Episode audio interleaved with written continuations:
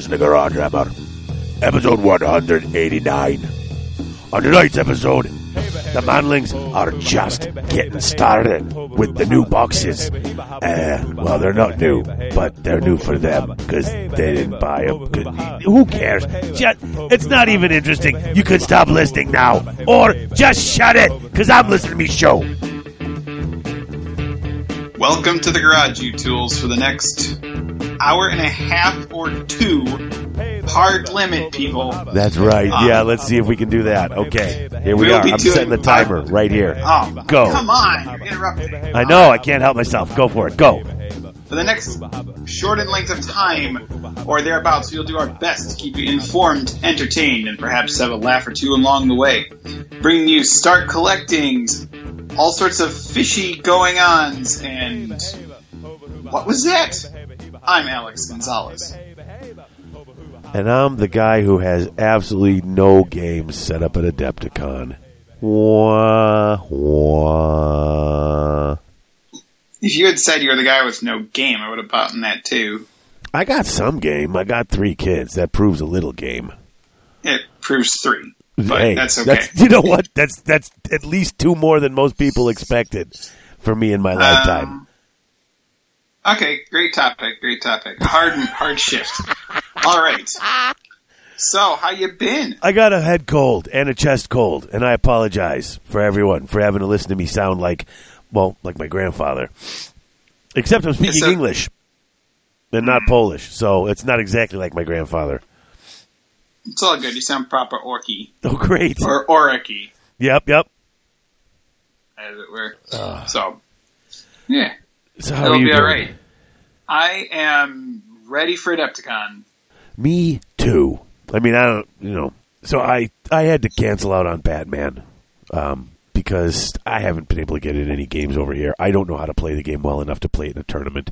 It is not cool to go to a tournament that is not a friendly or something that they expressly said you can come in if you're still learning and and try to play in the tournament. It's not cool to your opponents. So I had to drop. Uh, I did manage to get a uh, like a painting class for that day, one of these late uh, installments, mini, you know, small group ones. So I'm kind of excited about that. But yeah, then I'm running the GT, not running, helping you run the GT, doing whatever you need me to do, and uh, so that's it. I have like no games lined up. I'll probably bring an army in case I get a pickup game, but this is my first year at Adepticon that I'm not signed up for the tournaments, so it's going to be interesting. Yeah, it's. I'm still trying to process everything that's coming up. Um, I Yeah, I think you're going to be busier than I am. Yeah. Yeah, I just don't believe that we've come this far in two years. You know, it's still not sinking into me that we went from 40 to 190 in the championship, that we have 140 teams in the team event. That's Um, bananas. I know. So when you think about that, because like the 48 championship hard cap is 256. Yeah. and we've never gotten this close. Hey, it's a good game, and people like playing it, and they're going to come out there, and we're going to have a good time. Dude, people coming Yeah. from all over. I'm talking to people on all sorts of different social media from all over, and they're just. It's going to be really cool. I'm very excited. Yeah, it's gonna be a big fat time, as it were. Harrison's going to be there with me Friday night, but then he's got to go to work Saturday, so he says he's going home Friday night, later Friday night. Sure. So we've been chatting. Yeah. We should probably thank our sponsors before they decide to pull the plug on this thing. Yes, we should. So, as always, we need to take a moment to thank the sponsors of Garage Hammer, which include Unique Gifts and Games In Grays Lake, Illinois, for now. for now. Chaos Orc Superstore. I'm not even doing it today. Chaos Orc Superstore, Chaos Orc Superstore. There we go. Blah. And Six Squared Studios. For all of your basing and uh, movement tray needs, those are the men. Those are the guys right there. Mm-hmm. Um, let's see. Also, we should be thanking our Patreon sponsors, the people who make up the one percent. Um, let's see. We have our associate producer Phil Elliott, our executive producers Bradley Graham, Misty Tempel, and Big Jake. And we'd like to thank our newest sponsors over on Patreon Peter Rasmussen, Dan Warner, Irvin Armitage, Evan Burr, and Joe Emery. Thank you all for being part of the 1% that make this show and everything we do possible. I'm so excited uh, getting these sign-ups, people coming in. It's uh, it's it's wonderful. Just the outpouring of uh, of uh, kindness from the listeners. Yeah. amazing. Absolutely. And Irvin, if you're listening, get get your brother on this. Come on. Every, it's a family effort. Let's go. There you go. Oh, He's uh, one of the guys that runs the Basement Collective up in oh Canada. yeah, yeah, yeah. I met him and his brother, who are twins, at uh, Canhammer when I went up there for Capital City Bloodbath. oh, okay. Um, and they went down to Adepticon last year, and I hope they're coming this year. So, Yeah, that would be. I would like to meet them if they do. So, oh, you can't miss these guys. oh, all right. I'm not even going to ask. We'll just you can tell me. It's okay. They're good guys. All right. All right. Um, Do we have voicemail, Dave? You, well, of course we have voicemail. We've had voicemail for years, and all you got to do is dial one seven five seven GH Show six. That's one seven five seven GH Show six. Most international callers just dial zero zero, then one seven five seven GH Show six. We did get one uh, voicemail posing an interesting question. Um, hopefully, you have some sort of a good answer or idea, Alex. Um, spoilers, yeah, I got nothing. So, um, going to put this one on here right now for your listening pleasure. Hey there, this is Mike. I'm a fan of you guys. I'm a new Age of Sigmar player, um, although I am not new to the hobby. Recently, a Games Workshop store opened up near me uh, in Wilmington, Delaware, by the way. Um, I am attempting to kind of help out the local community there, and one of the ways that I like to do that is by building terrain. Um, I've had some experience with this. Uh, new to Age of Sigmar, and I'm having a little bit of difficulties. Um, specifically with human structures. Like, I have not read too much of the novels or anything like that. I've read one single one, um, the Kharadron novel that came out. It's hard to find out what humans are like in Age of Sigmar. I kind of get the feeling that they're not really like the typical, you know, English Hamlet type people, you know, where they'd have uh, the usual kind of uh, fantasy type buildings that you would see in standard war games. The limited experience I have, I've read a little bit about like primitive tribes people, you know, and stuff. I know that the Sigmar folks are have their own kind of grand cities and outposts and stuff. I don't know that I necessarily want to do that. Um, I don't know. Is there? Can you guys? Do you have any insight into this? Uh, two armies meet somewhere around. They fight near a human settlement. What does that settlement look like? Or is it like a modern buildings? Are they kind of primitive buildings? Like what? Uh, what's their deal? Uh, okay. Thank you very much, guys. Bye. There you go. Uh, thank you very much for the call. Um, honestly, I just always kind of pictured their houses just the same as the Empire stuff, like you know, like those, like the houses and the chapels and stuff you could build, except instead of St. Karl Franz all over it, it's got you know Sigmar on it. Like, the thing that gets me about the setting is that it varies so largely from realm to realm indeed. as far as what you're wanting to build. Because he mentioned the Overlords of the Iron Dragon book, which is set, I believe, in the realm of beasts. So it is going to be more primitive. It's going to be more primal, like tribe folk type buildings. Um, whether that's houses made of uh, leaves or similar stuff to like uh, Inca type arrangements. I'm not 100% sure. But like even in the realm of metal, uh, it's mostly underground type because it's hard to live on the surface from what I remember. oh, that's right. Yeah, and- see, that, that's a good point. The other thing to keep in mind is that with the exception of the established cities, which are like the high fantasy type um, environment, and if you're looking for suggestions for that, uh, I would strongly suggest City of Secrets because it is set in one of those type of environments. Uh, to give you a better idea what like established civilization is like outside of Azyr. See, and he's saying he's wanting to avoid that, but realistically, when chaos swept through, they kind of knocked everything over. Yeah, like when I read City of Secrets, I pretty much pictured the cities like from the old world or the world that was. Um, you know, the the difference being that there were some of these really fancy mon like the you know the place where the Stormcast are staying, looking over the city. But I, I just kind of pictured the human settlements like much like the human settlements that we're used to, like in these cities. You know, unless you got some specific, uh, you know, like I know in the realm of death, I still picture the people who live out there. You know, the simple folk who bury their families upside down and, and in chains are still out living on farms like we would picture a farm. Um, you move into the cities, you know, now there's full of necropolises, but they're just, you know, um, I don't, I mean, I don't know, I, you know, you picture Transylvania or something like that. Like, well, that kind of works for it, you know. Um, yeah, I think more like it's a high fantasy Game of Thrones. Like the buildings are a lot more over the top. They're a lot more spectacle than Game of Thrones. Plus, they have all the weird comings and goings with like the spiders in Excelsis. Um, so that's kind of what I'm expecting. A lot of like interconnected, gilded buildings for the rich quarter.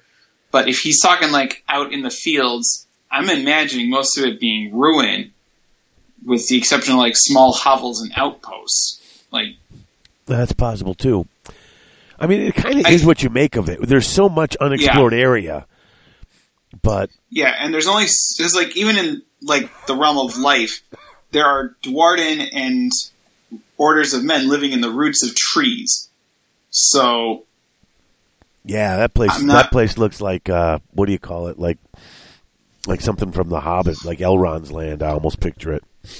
yeah, it does kind of remind me of Rivendell. Um, There you so, go. I mean, Why, I was blaming realistically. I must be sick. it's whatever you think looks cool is creative and you can put it together like human settlements outside of like the free cities and a few other things i'm imagining is mostly ruin or like low grade hovel realistically because again chaos comes through and they just knock the stuffing out of almost everything Yeah, so indeed.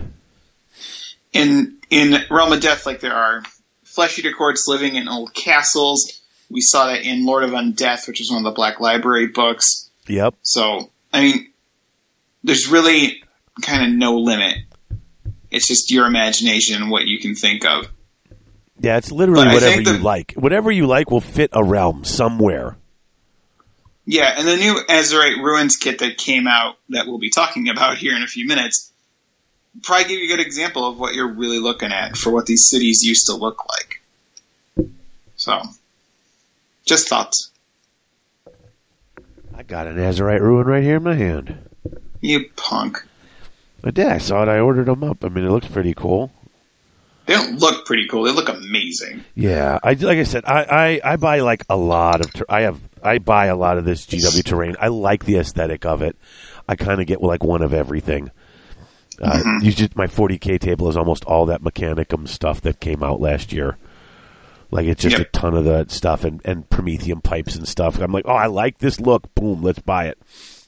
Mm-hmm. So, yeah, I mean that's yeah, it's kind of it is what you make of it. But there's a lot of things I really like. I was looking at like I don't know. I I read books and I still don't really have a a vivid picture of just that average everyday poor Joe dude and what he does. Mhm. You know, but that's that's what we got. So listen. I wanted I want to throw one little thank you out there before we go to a commercial break. So uh, we got an email from uh, a listener named uh, Keith Ribbons. It was a really nice email, and uh, he does 3D printing custom nameplates. So um, he may send you and I some for our uh, our little gangs or armies or whatever if we need them. He just kind of offered. Well, that's out of the kindness of his heart. So we have to figure that out after the show. Um, plus, he did he did some animation on Star Wars, I guess, and uh, he's glad I liked it. And I, you know, he's waiting for us to hear the the the thing we recorded for Garage Gamer with Heather and I, which I think should be released by the time this comes out. it got late, and then I wasn't going to release it at all. And then now that the Last Jedi's coming out on video, I'm like, ah, what the heck? Just put it out. Listen to it, don't listen to it, whatever. At least it's out there for those who are interested. And there, right there, is just an amazing endorsement of the show. But uh, I just, oh my god, I am so medicated right now. I just want to thank Keith for the email, and that we will definitely uh, get in touch with him and get some cool custom nameplates for the uh, for our armies, which would be nice. Absolutely. Excellent. So, uh, okay, that's it. Seriously, uh, we got to take a break. Yep. Uh, and we're going to come back with the Na- Garage Hammer News Network. Goodness. And the Toolbox. Uh, just a moment. We'll be back.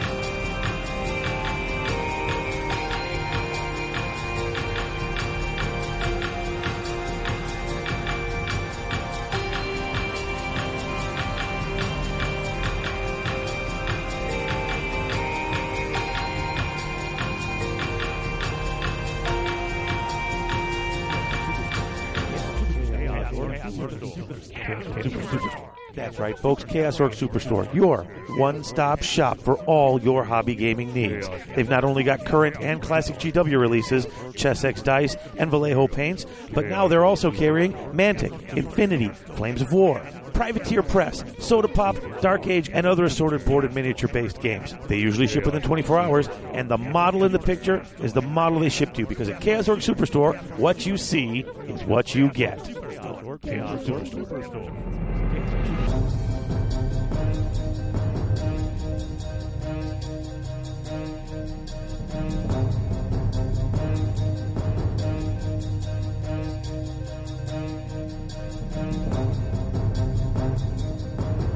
And we are back with the Garage Hammer News Network.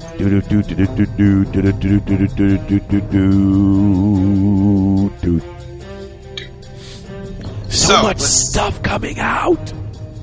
Yeah, so one second. And so much stuff already out. Yeah, we got all of the snakes and all the Daughters of Khaine stuff finishing up. Those models Really big release. Those models are yes, they are. stupid good looking.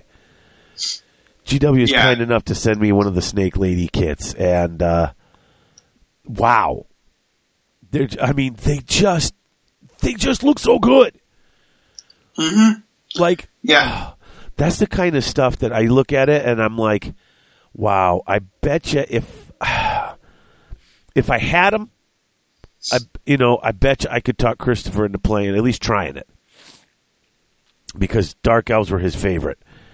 And he always wanted to play. He loved playing his Witch Elves, but he would never play them against me because I was playing Dwarfs. And he's like, nope, that's dumb. But uh, he's got a lot of Witch Elves. And you could add a few of these snaky people. And this is, oh, this is so nice. Yeah.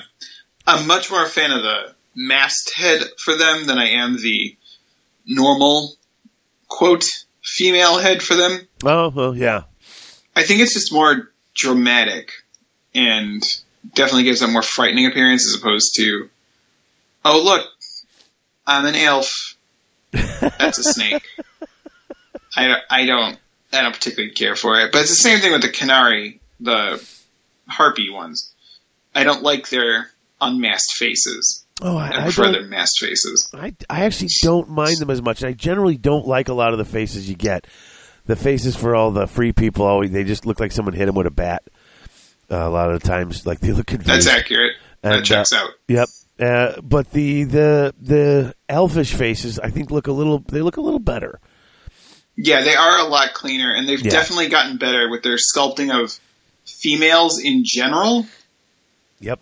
So I think this release definitely proves that they've come a long way since the Madonna days of Sisters Battle. Right.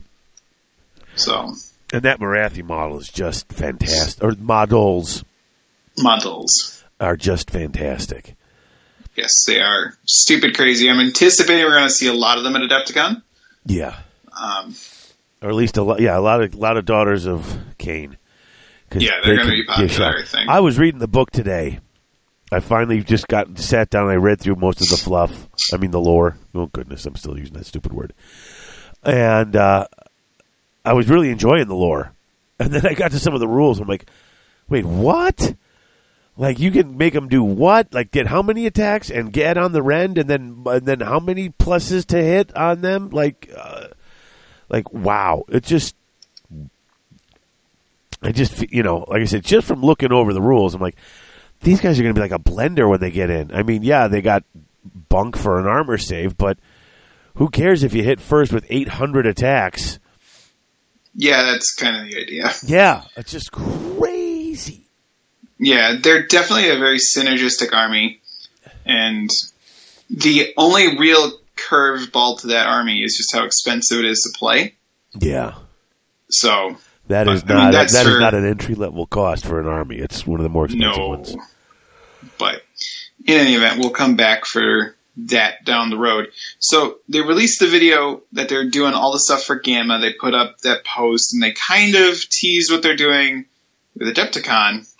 Um, as far as I can tell, because they're talking that there's more coming at Adepticon, and I I don't know, but they talked about a lot. So the easy stuff. There's a new Tau book coming for 40k. Yeah, I'm picking mine up tomorrow.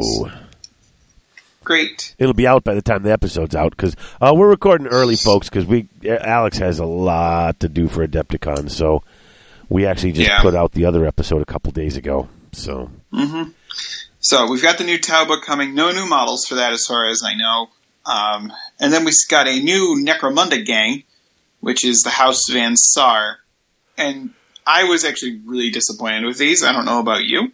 I didn't get a really good look at them. I'm gonna be honest with you. Um, I just there's so much coming. I'm like Necro. Okay, Necromunda scroll, Blood Bowl team. Okay, what is this? Okay, Shadespire stuff coming. Okay, Yeah. Deepkin coming. Like Necromunda just was so low on the radar. I just kind of skipped past it.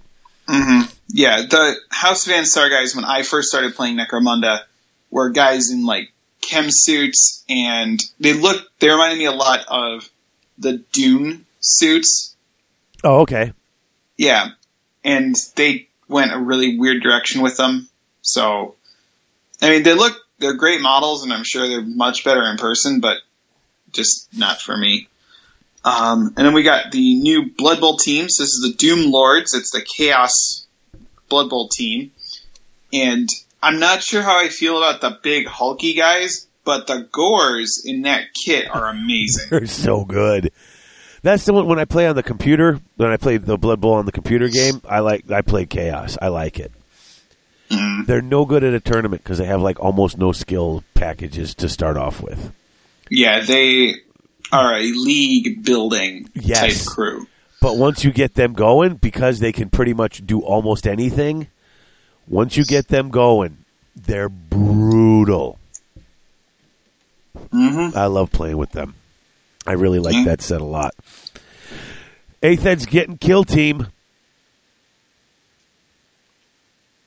I'm excited about this. I liked Kill Team for seventh ed, and then like as soon as I got a, as soon as I bought it from UGG and started playing it, it's like, oh no, eighth edition's going to come out, so you can do all these rules are getting scrapped. So Mm. I was disappointed. I'm glad they're coming out with rules for now because that's fun.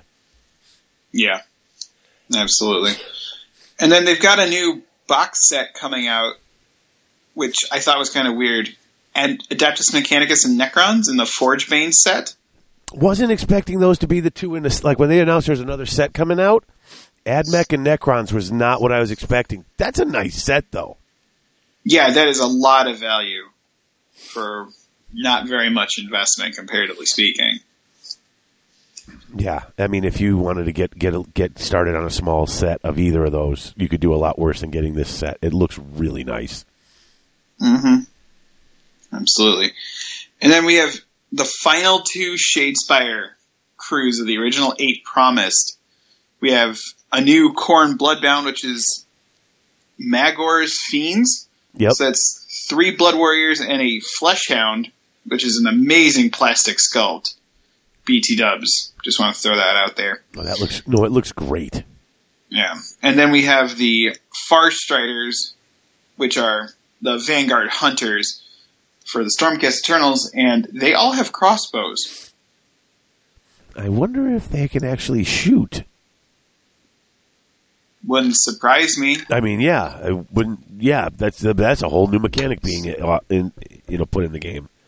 Yeah, there's some guys They that would just have shooting. a long. I mean, it would be the same as everything else. It just their attacks would have a much longer range, like three or four, probably.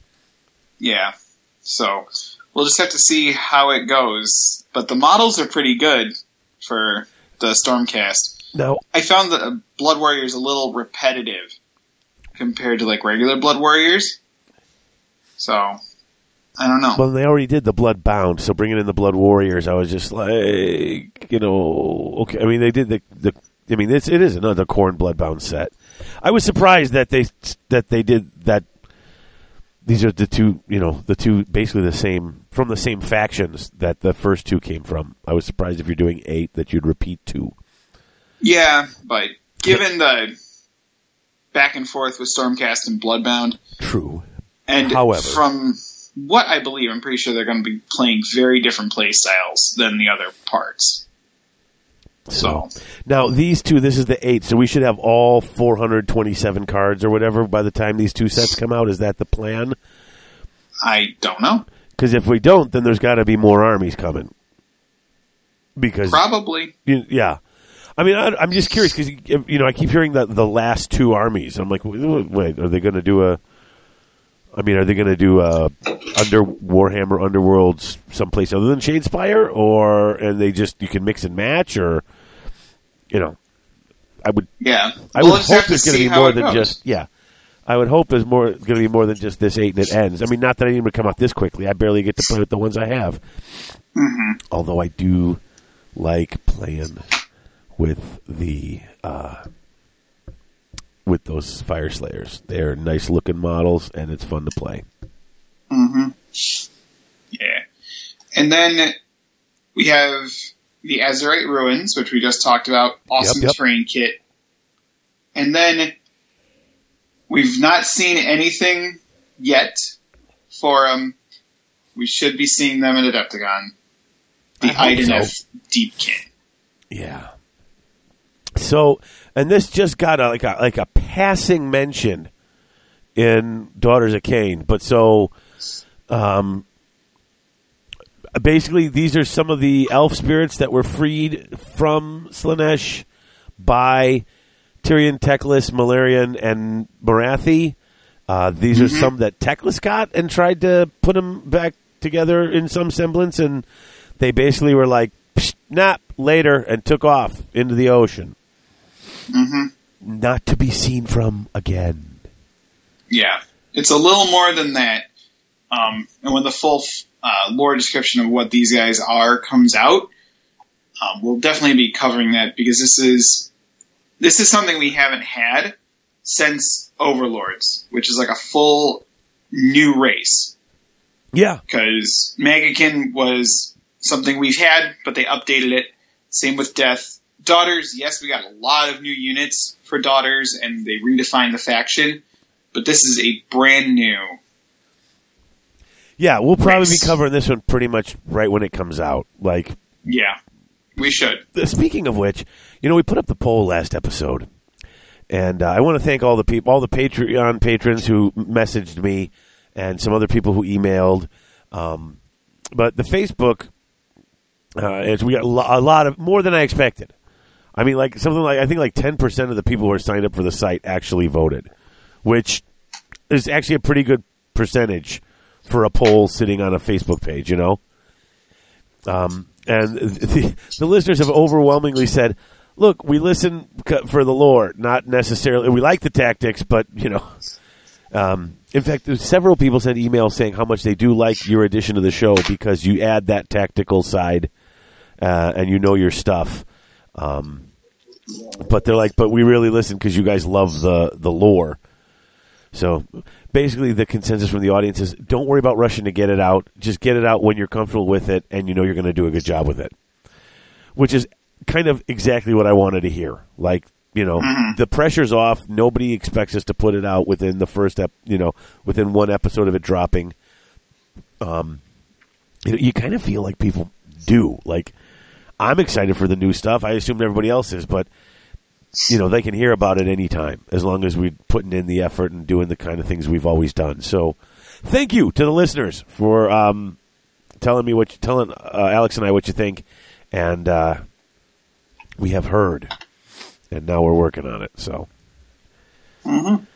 But uh, that's a total digression. I'm I'm so excited for this this uh, just to see what this is, to see what they've done, knowing that it's something completely new, not just a, a you know, it's not just reworking it into the frame of Age of Sigmar. Like you know, they're not getting like you said, Daughters of Khaine. They're not getting uh, Flesh Eater Courts. This is totally new. Yeah, and this was the first book that we were involved on from the ground up uh, with the AOS USA team for playtesters. So this one holds a special place Oh, uh, for those of us. are you had- starting an ale farming now, Alex? I may be. Oh I be. Seriously? I thought you were going to say no. I was. I mean, you might not have heard the mock and uh, and the and the and the taunting in my voice, but oh it no, was there. I heard it. Yeah, Uh, yeah, really. I'm They- actually worried because I don't know what it's going to look like. But Harrison loves his elves, and he's been talking about playing, and I'm wondering if this is the thing that'll push him back, and then he'll be like, "Dad, you got to help me get these things." he just might. Oh wow! Ah. So, and we'll. I'm hoping we'll see him at Adepticon, but this has a little bit of a sentimental place. So Did they say when it was coming out in the in the drops? I mean, I first I, I keep hearing, I keep seeing on social media Soon. April, I don't know. and so okay, so they did not announce a date though. Like for the As far as I they know. always announce the pre-order date, which is you know there's no such thing as pre-order. You're ordering it. I mean, it's but that's especially this. But yeah. any event. So no, we've got them coming out, and it's going to be awesome.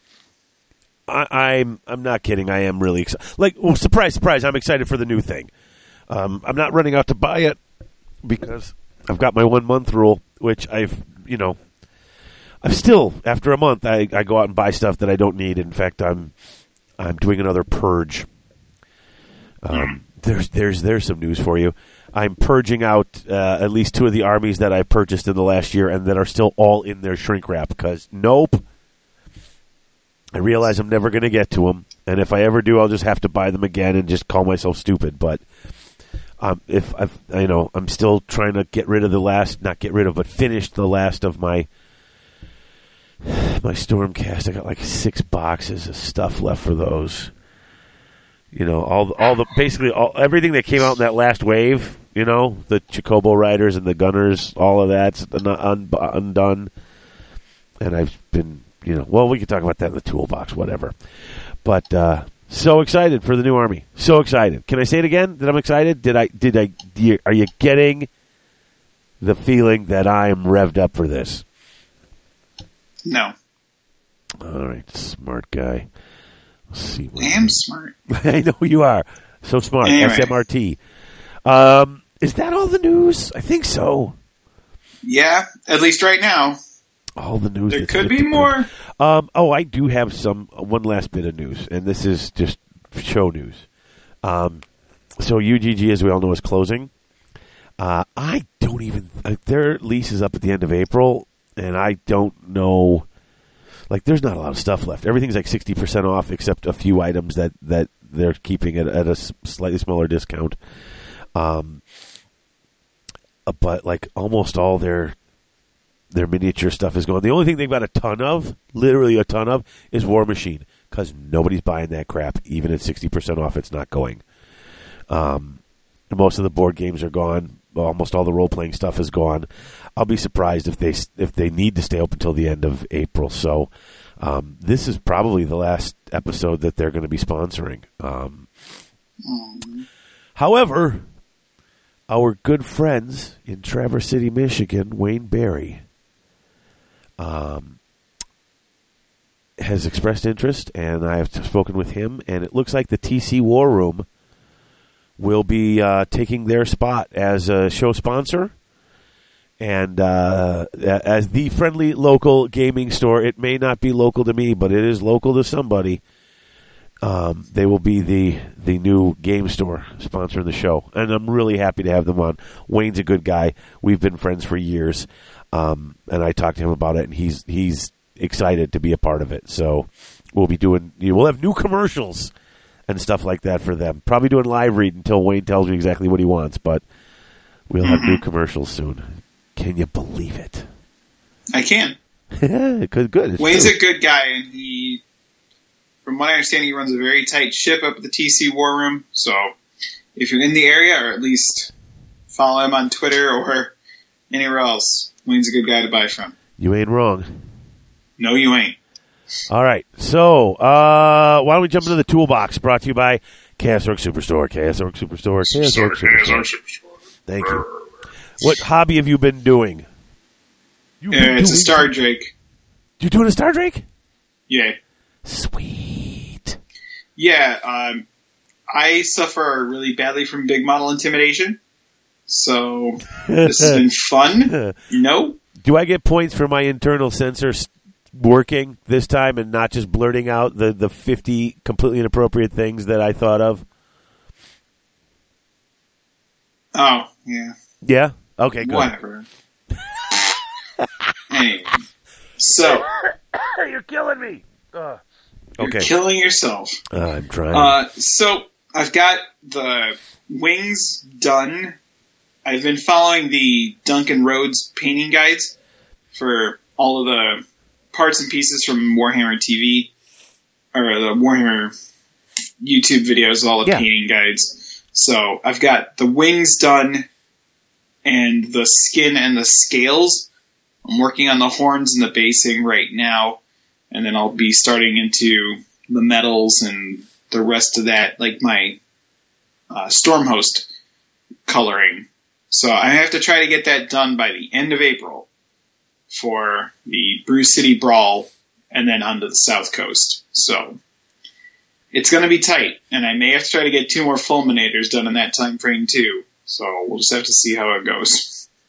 Very nice.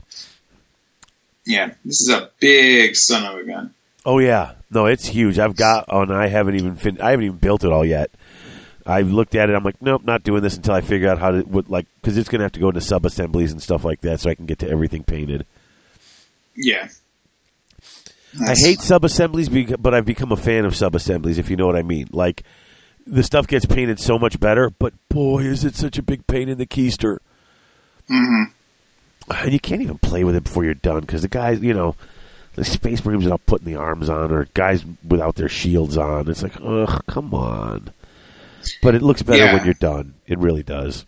hmm Especially for a big model like that, where the wings take up so much real estate. when Yeah, you're trying to get in there with a brush, and there's so much detail that the wings cover anyway. But if you don't paint them, it's going to look weird. right. So, No, exactly. but we should have him done. I would imagine. Well, it has to be done by Brew City. It's just whether or not I get the other two fulminators done to go with it. So Gotcha. we'll have to see.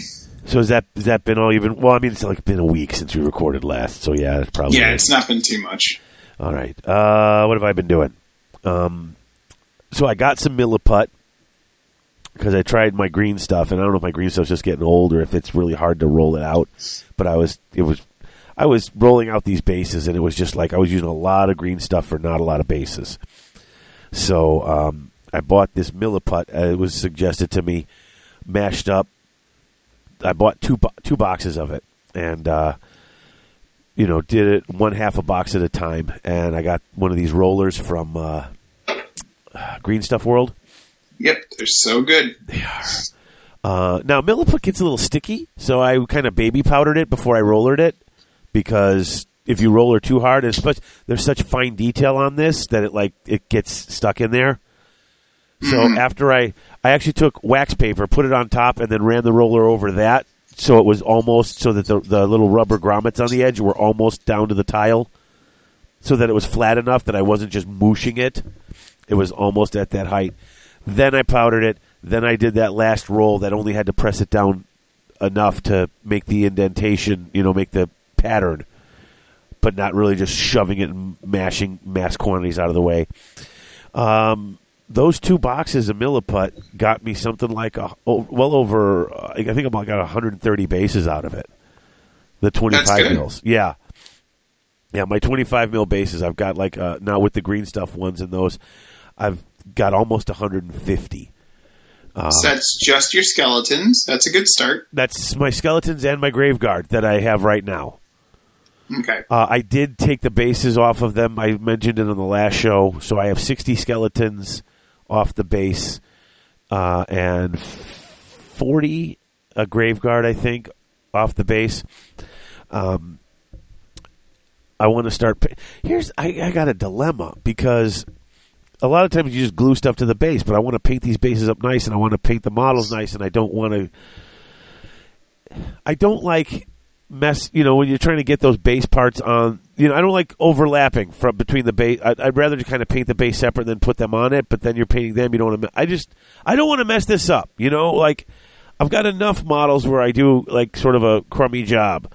Um, in fact, one of the things I always do is I just glue them to the base and then I paint them and then then I put down all that you know Stirland Battlemire or something like that, so it'll cover up any any base I might have painted.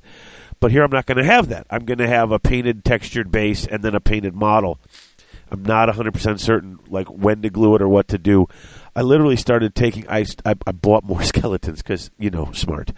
And uh, I, this week I've been putting I just started putting together the skeletons um, with spears because I don't have any with spears. So I'm doing some skeletons with spears.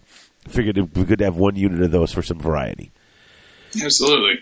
And so what I've been doing is I've taken the wood glue I've got and I thin it down a little bit and I like brush just a little bit on their feet and put that on the regular base.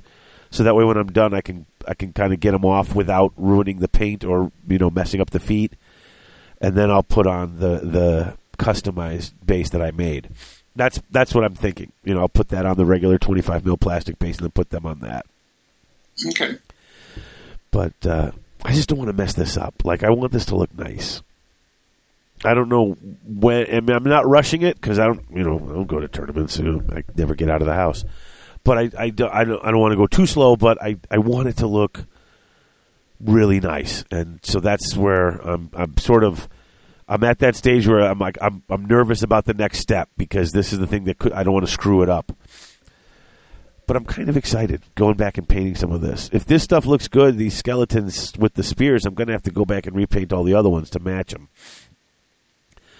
So I don't know. That's what I did. Uh, seriously, that's that's all my hobby was. I did that. I didn't actually do much hobby this week. Like I did a whole bunch leading up to the recording of the show, and then like three days afterwards, and then uh, I've been editing this, and we recorded after Eleanor, and I edited that, and I edited the Garage Gamer, and that's what I've been doing, just editing shows, keeping that in the book, writing it all down. So that's it for my hobby. Have you gotten any gaming in, or are you just constantly prepping now between now and like next week? It's prep mode from here on in. We did have a Shadespire game day at the friendly local store uh, at Black Dog Hobby and Game in Loves Park. Ooh, We had a good sized crowd show up, um, but that was the last bit of gaming that I did. Was doing some demo games of Shadespire and playing with some people that are just getting into it. So it's such a good game. it is. So, but no, that's really about it. I uh, last, I think last time we recorded, I told you I had played Star Trek Ascendancy with uh, Harrison and Christopher, Yeah. and we played again since then. I won. I was very excited. Uh, the game takes several hours, so like, you know, winning is is you know it's like oh oh hey, um, it's it's. I think I'm going to do a garage gamer on this game. Christopher's coming over tomorrow. We're going to play again. Like Harrison gets excited. He's like staying home on a Friday night instead of going out with his friends because he wants to play this really bad. Uh, Have you seen this game? No, because it's Star Trek. Oh, you don't like Star Trek? I'm not a Trekkie. I just never got into it. the the game mechanics on this. I'm just going to be really quick. Like when you start off a three player game with the basic box set, you could be the Empire, the Romulans, or the Vulcans. Not the Vulcans, the Klingons. And you literally make a triangle. You have each you each have your home planet, and you put them on the board. It's a three foot by three foot board. You put them 18 inches apart, like in a you know equilateral triangle, right? And then that's your board. And there's a big stack of, of, of little different length lanes, almost like if you're measuring out in Star Star Wars the different speeds, you know, or, or distances on those things. And then you have extra planets. And so when you explore, your ship goes out. You roll to see how far you go out, and that de- determines how long of a piece you get. You attach that to your planet, and then you randomly flip from this stack, boom, and you see where you go to explore. So every time you play, the board is different because uh, you can still shift things around on the board between these little warp lanes and where the planets are until you get two things connected. Once two things are connected to a, a planet, it doesn't move in, uh, again on the board. It doesn't shift. But until then, you can kind of shuffle it around on the as long as it is connected to the other thing by that by that little uh, warp bar. It's that alone makes the game so every time we play, it's something vastly different. You never know what you're going to get. It's not all this, you know it, it winds up looking completely different every time we play. So your strategy has to be fluid because you never know if you're going to get planets that have exactly what you need, or if you're kind of going to get stuck and get things that uh, that are a little rough to run through. So it's a, it's an amazing game. It's really fun, uh, and it helps get Barnett over here to play games. So that right there is a bonus. Mm-hmm. Uh, you got any other? No. Me neither. Uh, I'm reading. The only thing I'm reading is for After Olinor. I'm so behind on my AOS reading. I haven't read the Kharadron Overlord's book. I haven't read the Spear of Destiny or Spear of. Shadows. that's it. Thank you. I was thinking the Pick of Destiny, but that's That's the Tenacious D, and we don't need to talk about them. Uh, and I bought that Nagash book, the one that was only released like in Warhammer World, and now it's available, you know, for you, the normal Joe. Uh, I grabbed that uh, just the other day, so it's like now I have three books I have to read, and so that's pretty sorry. I'm so. Uh-huh. but that's Yeah, it. I picked mine up this weekend. You did excellent. So if we do No, I picked it up. oh, you're picking it up this weekend. Okay. Well, once uh, once we both get it read, we can uh, maybe talk about that because those books are always fun. Hey, did I read right? Is Graham McNeill going to be at Adepticon? He is. I'm gonna have to go talk to him. We're You- talking. We're talking about the Thousand Sons book right now, and I am so, I'm so loving that book. And Greg and I were just going over some of the really, he, he he's he's good. Like, and I'm not just like he uh, among the Black Library authors, he's good, but he does a lot of cool stuff. And the some of the like just you know, uh, okay, English teacher mode goes in. The, the, these literary techniques that he uses when he's writing, the little, the little ways he puts stuff together. That I, I was like, wow, this is really, this is fantastic. Like I just, I, I I enjoy them so. mu- I enjoy his books so much. I'm, I may have to go stop by and, and get him to sign one of my books or something. I'm sure he'll be there doing that. All right, cool. Hey, listen, let's break again, and then we're going to come back with our main topic, which is getting started. Yeah. Getting nuts. All right, getting nuts. Coming back. We'll be back. I had pistachios today. Ah, I had raw almonds. Hey, look at that.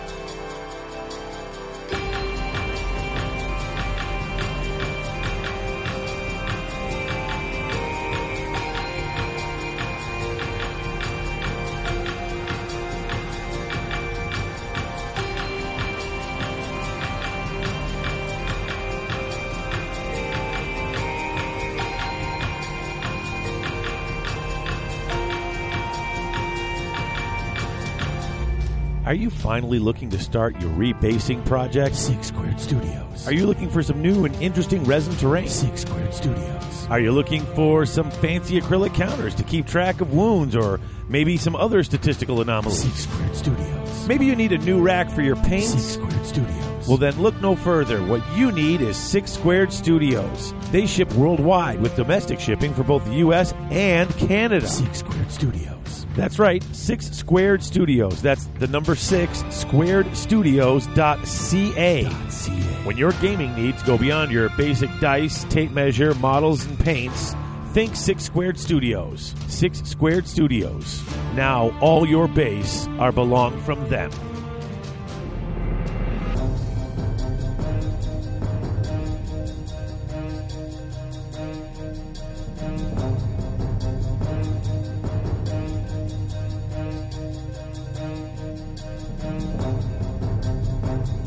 We are back, back with getting started. And I don't mean just getting started in the hobby. If you're listening to this, you probably already started in the hobby. Um, oh, I got a side story about that. Hey, remind me to tell you about my GoDaddy experience when I changed over to the better servers this week. Hey, sorry everybody. They didn't tell me when they switched over the servers and switched the names that like a lot of podcatchers will just assume it's a all of it's new. And so today I was getting messages from people being like, "What just happened? I got like a hundred of your ep- your past episodes started downloading onto my phone, like all is new." I'm like, "Oh, what? That shouldn't happen." And I talked to them like, "Oh, that happens sometimes." Like, you didn't tell me that. I would have warned people. Mm-hmm. But that wasn't my story.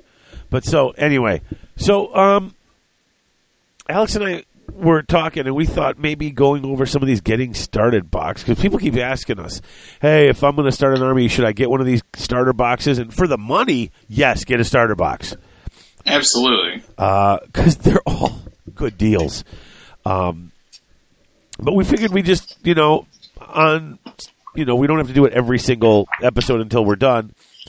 But uh, sometimes when we need a break from all this book review stuff, we thought it might be fun to, you know, touch down and pick a couple and go through them every once in a while.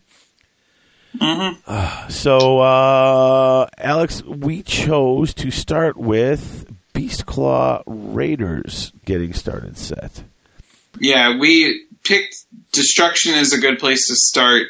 Yep. Because we've not seen a lot of destruction come out, so we figured well, you need to spread the love out, and they're a good place to start for the price, especially Oh yeah, for these guys for the money you save with these two boxes. So we're going to start with the easiest one, which is the Beast Claw Raiders. Uh, now this one comes with a Frostlord kit and then four Mournfang Riders. yep. So Five models. Yeah, only five models. But how much is this box worth before the start collecting discount? It's one hundred and twenty-three dollars uh, U.S. The Stonehorn's fifty-eight, and a box of four Mournfang is sixty-five. So it's one hundred twenty-three dollars. So you're So you're basically saving thirty percent, roughly, roughly thirty percent for the eighty-five dollar box set for this. Uh, that's, I mean, that's really good. Thirty percent off. I mean, that's that's crazy. Um, Mm-hmm. And ain't nothing wrong with any of these model having any of these models. No, It winds up especially if you're Go ahead. especially if you're playing Destruction, or if you are going to play Beast Claw Raiders, this is obviously the best place to start. Yeah. Um, now uh, it comes with with the models and a it comes with a War Scroll battalion. Just you know, it's kind of like when you bought the starter set for Age of Sigmar. They they came with that little War Scroll battalion in the in the box. So basically, everything that comes in the box is the battalion. So the battalion is literally five models, but it just gives you a little bonus rule to play with. Now these don't have any points, do they? No, So this Does- is not legal in tournament play. in match play it's not, but if you're playing with your friends uh, in like a narrative or open play environment, then this is totally legit. Go for it. Sure. Because again, keep in mind, folks, with these releases, they have to appeal to all three levels of play. So, and they threw these in as extra little fun uh, battalions. So, but the problem is you only get those rules if you buy the starter box because they're not on the app Nope. or anywhere else. So you do have to buy the box. So uh, for this one, it is Loshar's Frost Guard, which is a Frostlord on Stonehorn and a Mournfang pack, which is anywhere between two and I believe six is the high end of the Mournfang. But it's Oh, all I think it's 12. come with the box. Is it? Is it twelve? I'm almost positive. I was just looking at it before we got started. Let me let me check my. I got it right in front of me here. Yeah, beast claws can go up to twelve in a Mournfang pack, and they're they're eighty points a model. I mean, so that's Yeah, that's like nine. You know, uh, it's like nine hundred and sixty points if you do that. But for this one, it's literally a frost lord on a stonehorn is what you'd have to make your thing into, and then you got four Mournfang. I like the little backstory on this. It's it's uh, it's his four largest Mournfang riders, one for each leg of the Stonehorn. And so they're like riding around, riding interference, each one on a leg. You, you're not going to go and, and and kneecap or hamstring this guy because you got four of these guys just basically circling the Stonehorn, keeping everyone away from him. Mhm. It's kind of a cute little, you know. I like that idea. Um, so what what do you get if you if you play it this way? What what can they do? So basically, at the end of either player's hero phase, if the Frost Lord on the Stonehorn is within three inches of any enemy units, the Mournfang pack, if eligible, can immediately attempt to charge one of those units that the Frost Lord is within three inches of. Now, if eligible, that so that I mean that has to be legal to do. Like they can't be in combat with something else and just like li- just charge, out of Charge out of sequence, It- yeah. yeah. But at the end of both any player's turn, any player's hero phase, Yeah. So if your Frost Lord gets in there first, and like the Mournfang trip on the way in, you essentially get a second crack at it. Yep. Or if someone comes in after your your Stonehorn, hmm you know, it's like, oh, okay. Well, I'm going to just jump in right here early in the hero phase because you're going to get that charge. Yeah. Now that and doesn't mean you get to attack or anything like that, but you're you're there. You're in. You're getting that into getting in combat. yeah, and for Mournfang, they do get a charge bonus for doing mortal wounds. So it is a good thing for them to get a charge on. Very nice. Very nice. I mean, it's a small bonus, It is, but it just it's shows that still- aggressive nature of this of this group. Is you know. Mhm. It- No. now this Um, is 780 points. I'm sorry if you build it the way it lists it in the book. The Frost Lord on a Stonehorn and the four Mournfang. You get 780 points. If, Yeah. If you decide not to go with the battalion and you build it another way, it might be as low as I think uh, about 680. Yeah, 680 would be the cheap end for a Beast Rider set of a Stonehorn or a Thunder Tusk. Yeah. So you do have some building options here as far as what you want to add to your army. So, but obviously for just getting started, you're looking at a character on a big critter. So you could do a Frost Lord on a Stonehorn or a Thunder Tusk. You could do a Huskard on a Stonehorn or a Thunder Tusk. All of those are good options. It's just a matter of the direction that you want to go with the army. And then for the Mournfang, you can build them with either Iron Fists and Culling Clubs or the Gargant Hackers. So you have some good options. It just depends on what you want them to do and how hard you want them to hit. Exactly. So, um, as far as like my personal preference, I like the Iron Fist on the Mournfang, and then a Frostlord on Stonehorn. You just cannot go wrong with that model. The amount of damage output that that model puts out, and his command ability is great.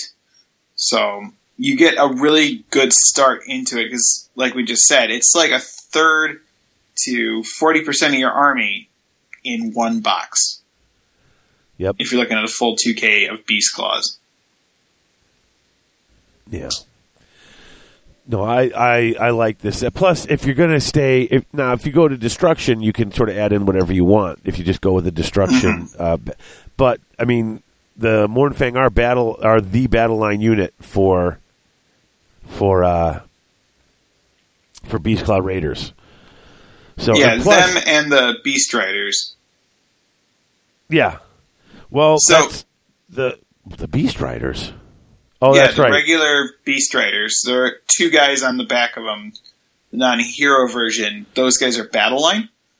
If you're Beast Claw Raiders, Right. Oh, that's right. That's right. So you could you So- could literally have all big beasties. Yeah, I forgot about if that. If you wanted to. But with this box, if you built it as two two packs of Mournfang and a Beast Raider, this is all of your battle line for a Beast Claw Raiders army in one box. oh, that's true. Yeah, so this has a lot of versatility and building options as far as what you're looking at. Or this could be a hero and one big team of Mournfang. The Huskard on Stonehorn has the ability to chain activate essentially a unit of Mournfang after he fights within X many inches of him. So that would also be a good building option would be a Huskard on a Stonehorn to maximize the potential of this box. See, you're thinking a lot more than I was. I, I was, I was, I'm doing this. I was trying to keep it so that you were building so that you could keep this battalion together. Oh, I mean, you can do that too. And like Oh. what? No, I mean I'm not complaining. Like you're just throwing out all the knowledge here, and that's good because I was like, oh, I didn't think about that. Oh, I didn't think about that. This one box, and for eighty five dollars, you've got all of your battle line for a two thousand point game. If you just go with the basic dude on on the beast and make those two units of two. Yeah. I, yeah, I didn't even think like that. I was just, I was thinking more along the lines of, you know, if you had these two and you add a little bit more, um, you know, that is a Frost Lord on uh, Thunder Tusk, so you could add Yetis for core, or not core for uh, battle line, which is, uh, you know, if you just wanted to keep the points low, there, Would you dare say it's cool? it's, it's, it's so cool, it's hot. Not really. H A W T. Hot. Hot. There's difference. Yeah, yeah. Hot.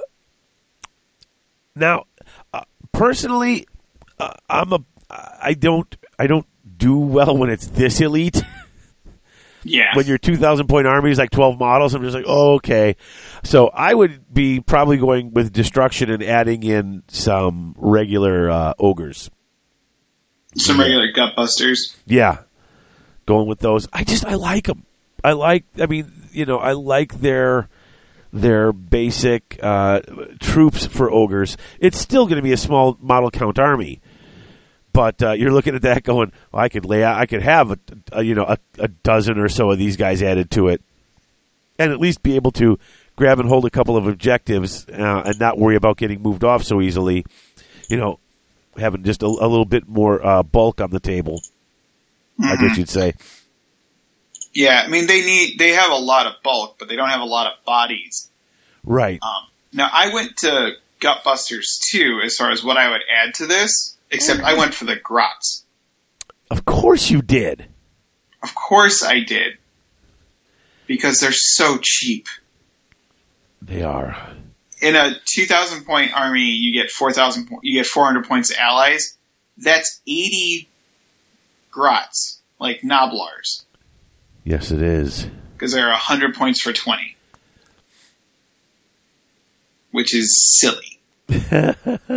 so if you're looking for adding cheap bodies to that elite type army, for 400 points you get 80 models. So that's a pretty good little investment if you want a body count. Or butchers are really a hero addition to Beast Claws because they can heal models. They have spells that the Beast Claws don't have. Um, or if you're just looking to get a bigger Beast Claw army, buy a second box. Well, yeah, you could. Yeah, that works too. Then you're looking at uh, about fifteen hundred points right there. Yeah, depending on how you build it. Yeah, But you're going to want two packs of Mournfang to begin with, just because you do need to start putting stuff on the table that can take stuff off. And Mournfang and Stonehorns and Thundertusk do that really well. yeah. See, my my list when I added to them with the four hundred points was uh, six ogres and a butcher. Well, that could work too. That was, I think, that that was three eighty right there, and that that adds a nice little punch to it.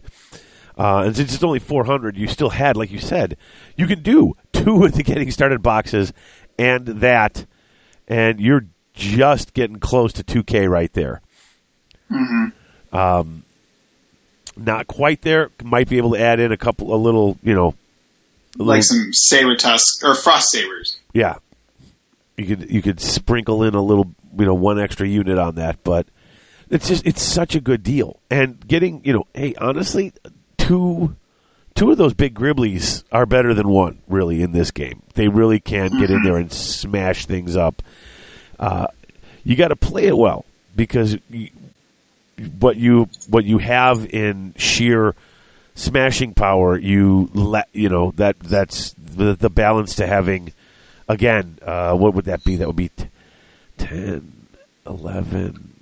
That would be like my list would be something like seventeen or eighteen models. Yeah. You know, that's like, whoa, you've got to be kidding. No, I'm not. Yeah, you don't get a lot of model count for Beast Claws, but you do get a lot of punch. Yes, you do. Yeah. You know, you could do a lot worse than that. And and uh, you know, I I am a fan of the Stonehorn and Thunder Tusk. I mean, and I'm not talking about how well they do on the table. The fact that there are four options for each of those, or like three or four options, I think, for each of those. So that kit, you know, you can just keep making it and having a different set of rules, a different thing. Um, you know, for however your play style is, however you want to use them. Yeah, it's six kits in one. So you have a ton of options on how to build those things. Yeah, and that's and that's a nice thing because uh, so often you want to take things and double down, and it winds up being that same model over and over again. Here you have a variety, and they really do play a little differently. I mean, they're still all big stompy monsters, but there's enough of a difference in their in the way they play that it'll it'll fit to an extent within your play style. It's still within your play style of playing with very few models and punching people really hard in the face and hoping that ends it. hmm But uh, I I like it. I think you know it's it's it's a great deal and uh, it's a fun start. It like I said, uh, Beast Claw Raiders is it's hard for me uh, simply because it is so few models. hmm Yeah, and if you're looking for more like specific tips and everything like that into the Beast Claws, you can go into the backlog and listen to our Beast Claw Raiders review. Um, if you're looking for more specific focus on Yes, yes, different expansions and stuff. that is true. Yeah. Do we need to talk anything else about the Beast Claw box? Anything else you should? Anything else you think we should mention? I don't think so. Am I missing something? Are you gonna, are you going to spring the the thing I can't think of on me here? No. Oh, you're done too. Oh, okay. So yeah, I mean it's a it's a good kit, thirty percent off, um, and you you've got some really uh, some wonderfully hard hitting and and some some really nice models. Mhm. Who Yeah, that's- who'd have thunk it? I was saying those Mournfang, really nice models. Yeah, because they were pretty bad. I remember Um, loathing them when they came out until I saw them in I person. think, yeah, and the new paint scheme that they put on them definitely fits more than the bear skin that they had on them before. that is very true. That is very true. In any event, and that's a really easy army to get into if you're just a beginner with Age of Sigmar. It hits hard. It's very direct, and again, it's a very low model count and a lot of dry brushing. Yeah, yeah. It's big spaces. You're not having to worry about getting in for all those fine details. Get that stuff painted up and on the table. Mm-hmm. I was helping Mikey with his stone or, or frost, uh, whichever he built. Um, and I just once he had that base color on him, like here, just do this, give me that. And I'm like, dry brush, dry brush, dry brush over the fur. Here we go. Let's get the skin this tone, this tone, this tone. Throw in a wash. Look there. How do you like that? And he's like, oh my god. And we painted up all but like the the saddle and the fine details, but the actual beast itself was done in like 25 minutes.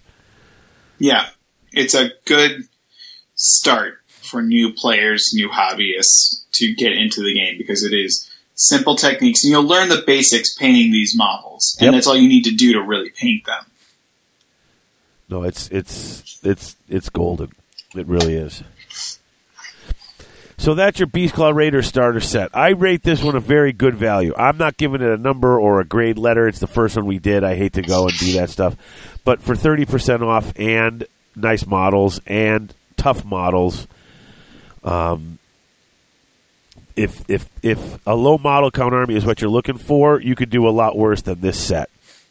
hmm Yeah. Absolutely. So, uh, what else did we pick? We stuck with destruction, didn't we? Yes. We did. Iron Jaws. Yeah. Wah, wah. Yeah. Oh no, we got to do the rap horn if we're going to do that, but that's okay. so, uh, this is one of the battle tomes that we have to come back to at some point in the near future. I have Um, gotten three separate emails about this, covering this book in the, in the last two weeks. It doesn't surprise me. Yeah, people are excited about this book. Like, we're we're waiting for you to cover it. We know you're going to do a good job with it. I'm like, I hope Yeah. so. No, it's a. When they first came out, like the biggest issue that I had with them was the color scheme. Because I hate yellow Plus, they look like the 40k orcs. because of the yellow. Yep, As soon as you paint them in a different color, it's all good. they're sharp. Yeah, actually, they are quite sharp and pokey. Oh, they are. Um, so in this Start Collecting box, you get a Orruk War Chanter. Yep.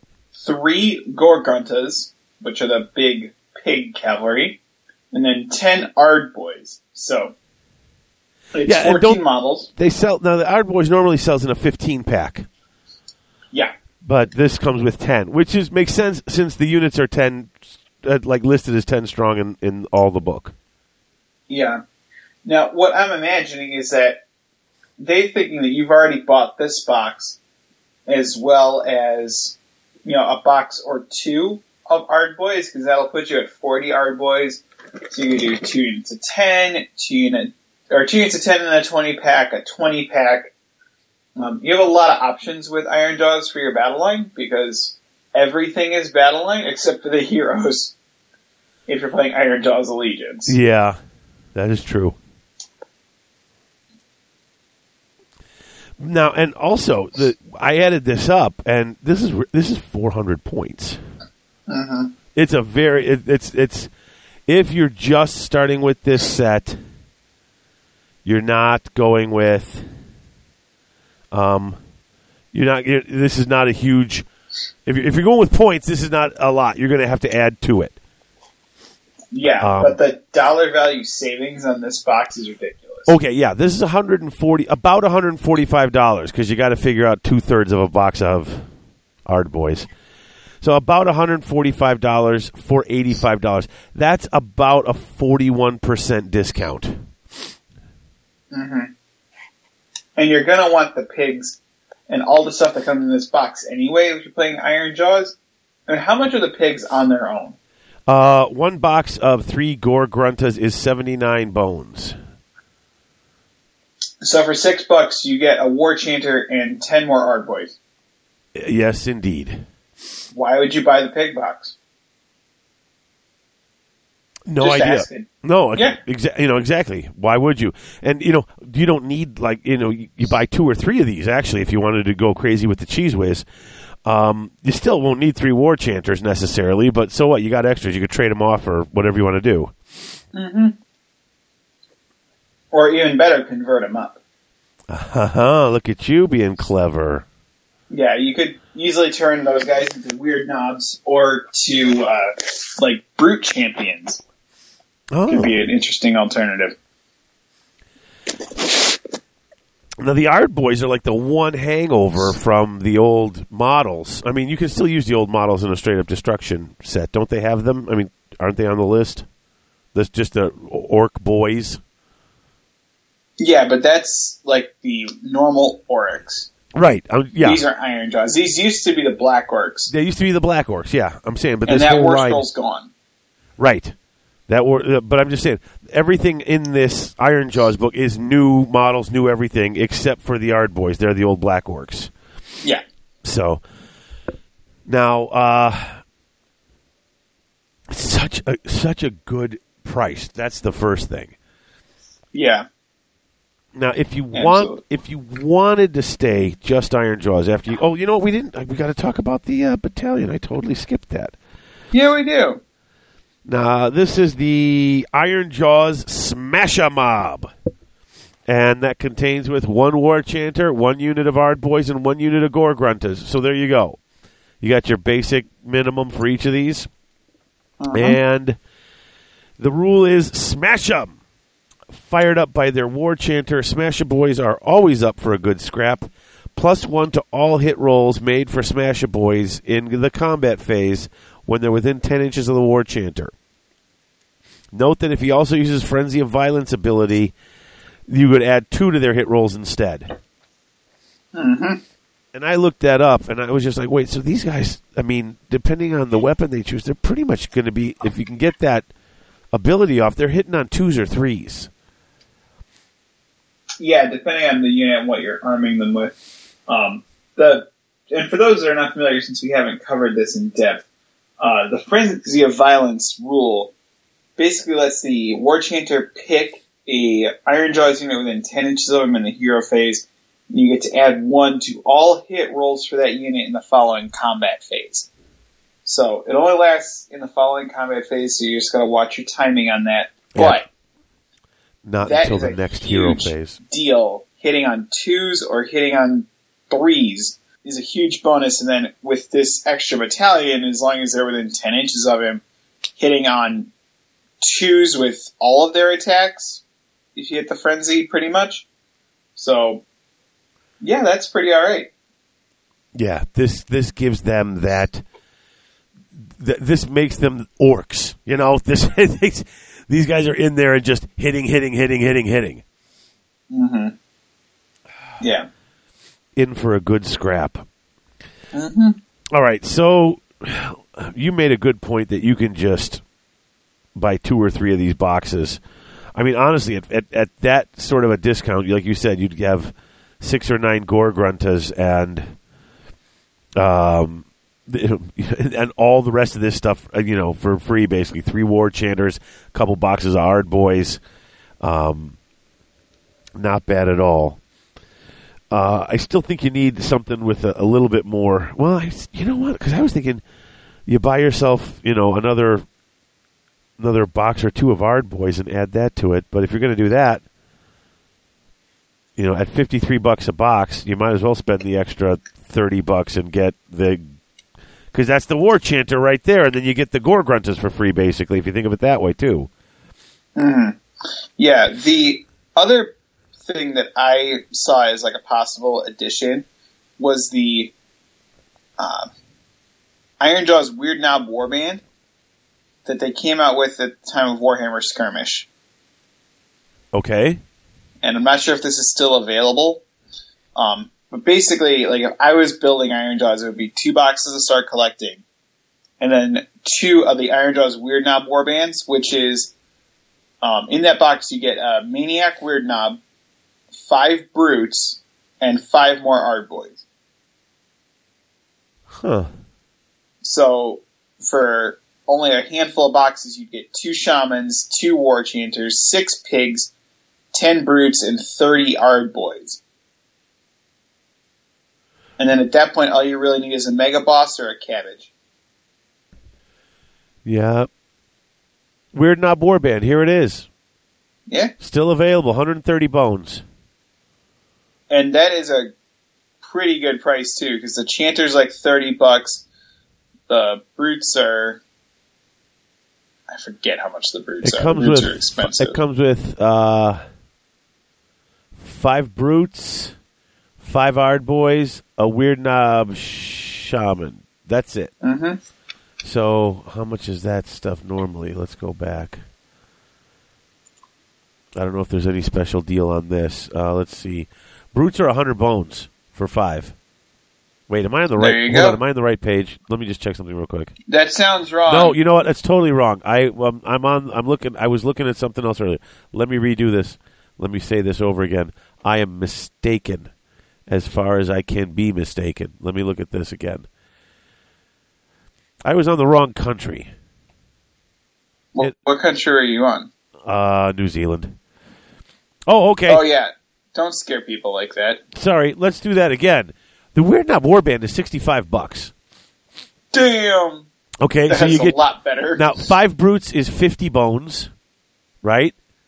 Mhm. So you got that right there. And then uh, it said five ard boys, Yep. which is a third of a box, which is about 15 bucks. So that right there. And then you get the sh- the weird knob uh, shaman, who's $33 for free, basically. Yep.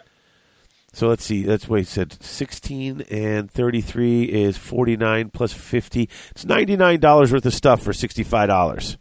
Another really good deal. Mm-hmm. Uh, that's 35% off of that. So, and yeah, that's not a bad ad. That's not a bad ad. That and a cabbage, and boom, you're there, aren't you? Yeah, so that's a war boss and a Maw-krusha for those not familiar with the lingo. Um, or even just, or it's a mega boss on a Maw-krusha, or even just a mega boss on foot is a good option too. So you've got a pretty good, like full, like from one box, you add a couple more and you're already at a full scale army and you've saved quite a bit of money, which is no small feat. Yeah, this is really not bad at all. I mean, and this is if you want to stay pure Iron Jaws. Obviously, they can they can uh, they can ally in, and I think you can still get some grots and things like that in the army if you want. But if you want their their their big brutish heavy hitters, um, this is a really good deal. Now, I I hear a lot of people complain about Iron Jaws. To be honest with you, especially people who like orcs and play orcs, they just complain that these guys, for the cost and the points, um, it's just not dealing out the damage that they wanted to deal out, uh, or something like that. You know, you can't win with Iron Jaws. That's what I keep hearing. I think that's a misnomer. I think the biggest limitation that they have is they have no mortal wound output at all. Really? Yeah. The only mortal wound output that they have is the cabbage. Oh, that that is kind of bad. and then the wizards. So you don't get a lot of mortal wounds on them, so you have to take the stuff to compensate for that, which is a lot of the high rend, high damage, high attacks. Um, the Gore Gruntas get in quick. They are five wounds each at a four up armor save, so they get in there and engage and tie up really quickly. So again, with the War Chanter, you get them hitting really well. Um, now, if you build it as far as like continuing with this army, I would look at either an Iron Fist or a Gore Fist battalion. If you're going to build this into a full proper size army, and then at that point, you may want to consider Gordrakk, the really big cabbage. right. He's So- your he's your named character. Yeah, um, his command ability only affects one destruction unit, or if it's part of a battalion, it affects the whole thing. Ah, I see. So with the battalion on either the Gore Fist, which is three to five units of Gore Gruntas, if you want to go whole hog, as it were, um, or the Iron Fist, which is a I little see bit what more you of did a there. mix. Don't think I did. I know. I know. It was clever. Super. It was clever. I, it's how you take home the bacon, man. Um, oh man, I'm just hamming it up. Anyway. Wow. Okay, I'm just letting you go with this. I'm not even. I'm not. You. You got this. There you go. I'm just sizzling, ain't I? Um, oh, yeah, the bad puns, just so bad. So, um, in any event, if you're gonna do this, like the Gorefist Battalion gives a definite emphasis to the pigs, it lets them get more movement, um, and then the Iron Fist essentially gives the units in that battalion the old destruction move again. So they get to move d6 inches in the hero phase on top of the rampaging destroyer's ability to potentially move some more.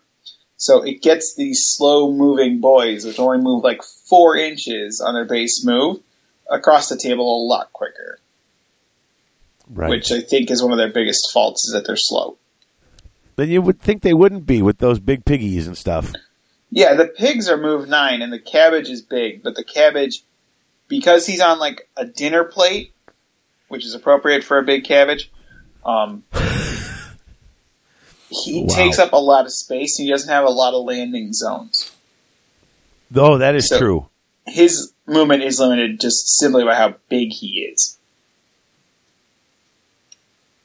So, but in any event, as far as this particular box, it's really good for like layering techniques, dry brushing. You can chip up the armor a little bit, or you can just hit the highlights. This also gives you plenty of those big armor plates for freehand, like dags or flames or checks. Uh, there's a lot of different spots that you can do that. Plus, you now have a banner that you can freehand, or uh, the pigs. You get a lot of different texture on them between the fur, the skin, and the tusk, and then you get all the armor on them. So there's a lot of different things you can do with this box, as far as like the actual hobby aspect to it. Okay, doke. Yeah. Um, this one is really it's such a good deal.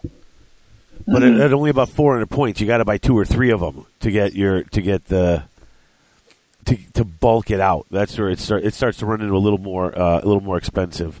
Of course, that's not doesn't seem so bad. I mean, I'm comparing it to the Beast Claw Raiders, where two boxes get you up to almost 1,600 points. But that Whereas is- that's that army, you know. Yeah, you yeah. need four, you need three, four of them, but Yeah, I mean, I think you realistically only need two, maybe Right. three, depending on how many pigs you want. Um, and then the weird knob box for the skirmish is a good start as well. Um, I really no.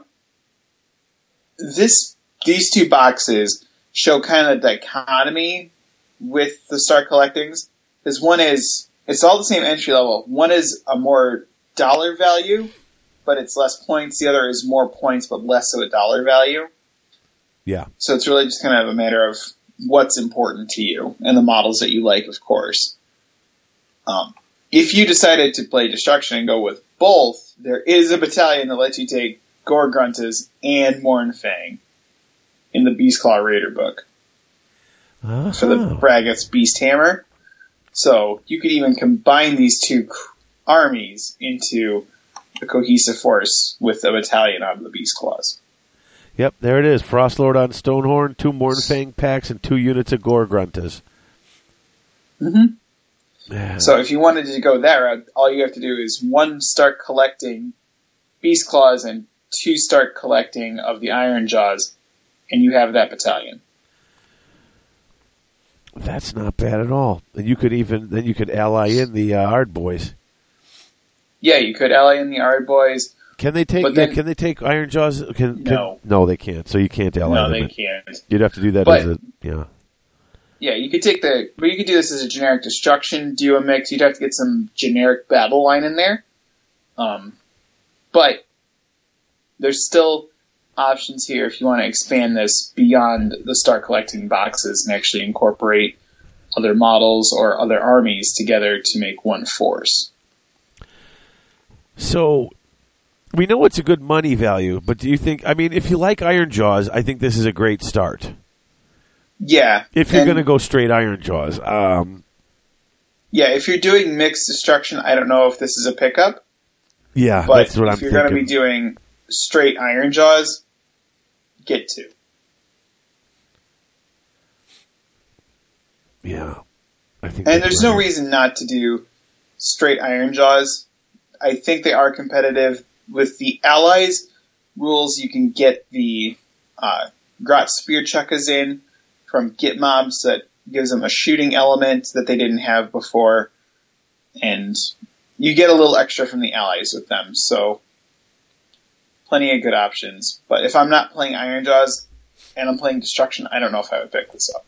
Yeah, I don't. I don't think so either. Because if you go, there's there's there is better choices in the in the straight up Grand Alliance destruction. Um, because they got to start collecting. What is this? What's in this? Start collecting green skins. I got to see this. Hold on. We don't need to see that. Oh yeah, no, this no, you don't want that either. it's bad. Um, I know we should be like trying to talk up a lot of things, but the Oh, we'll, greenskins start collecting.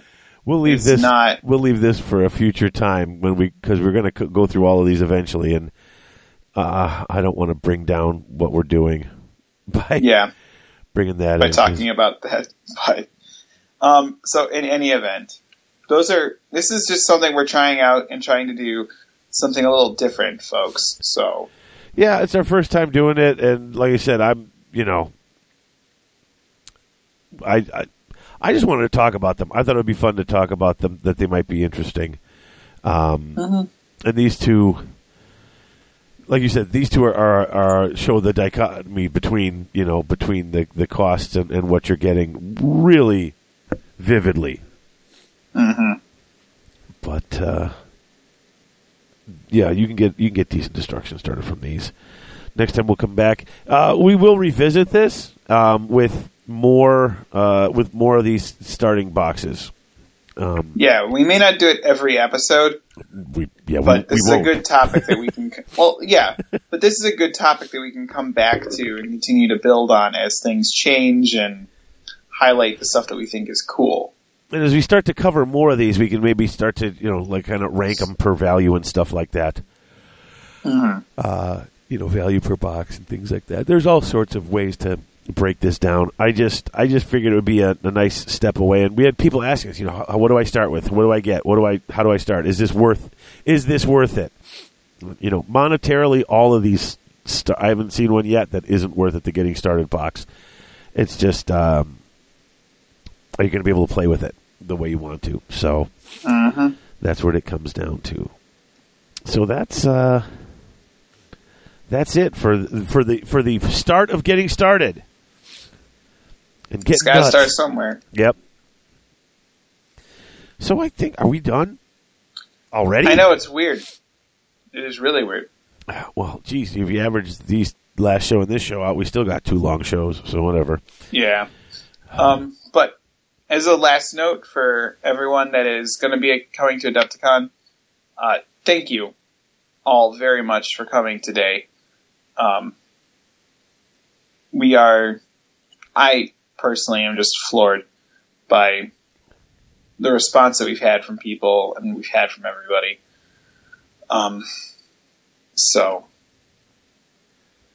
I mean, I'm sure we'll talk about it more at the next episode, but um, just thank you, Oh, very I- truly. Yeah, we are definitely. Yeah, we're definitely going to do a, an Adepticon wrap up, if for no other reason than um, our executive producer has asked that that be their their episode because they're coming to Adepticon and they want to come on and talk about it, and so we will Oh, probably be I doing see how it is. Yeah. Well, hey, that's part of the perk. If you go in at that top level, you, you get like once, you know, like one time a year, you get to pick exactly what's going to be on the show, and maybe even come in for a guest segment for the thing that you're all excited about talking about. So, Well, that is an incentive right there. yeah, if you want to be a maniac, you go right ahead. Um, but yeah, so we'll be we'll be wrapping up and talking Adepticon. We'll we'll we'll break it down um, a lot of the AOS stuff after after we do that. So that'll probably be next episode while it's fresh in our heads. Will it not? Yeah. And then, of course, by then we'll be behind by about seven more books. So we'll just start jumping into some of that stuff. At this rate, yeah. Yeah, I don't know. Uh, I have no idea what we're going to cover after that because we have no idea what's going to come out, what's going to be exciting. Because I'm telling you right now, those fish people come out. We're going to be talking about that before we go back and talk about this other stuff that we haven't talked about yet. Because that's new and exciting. Mm-hmm. And we love us some new shiny. Yes, and they will definitely be shiny. Maybe a little slimy.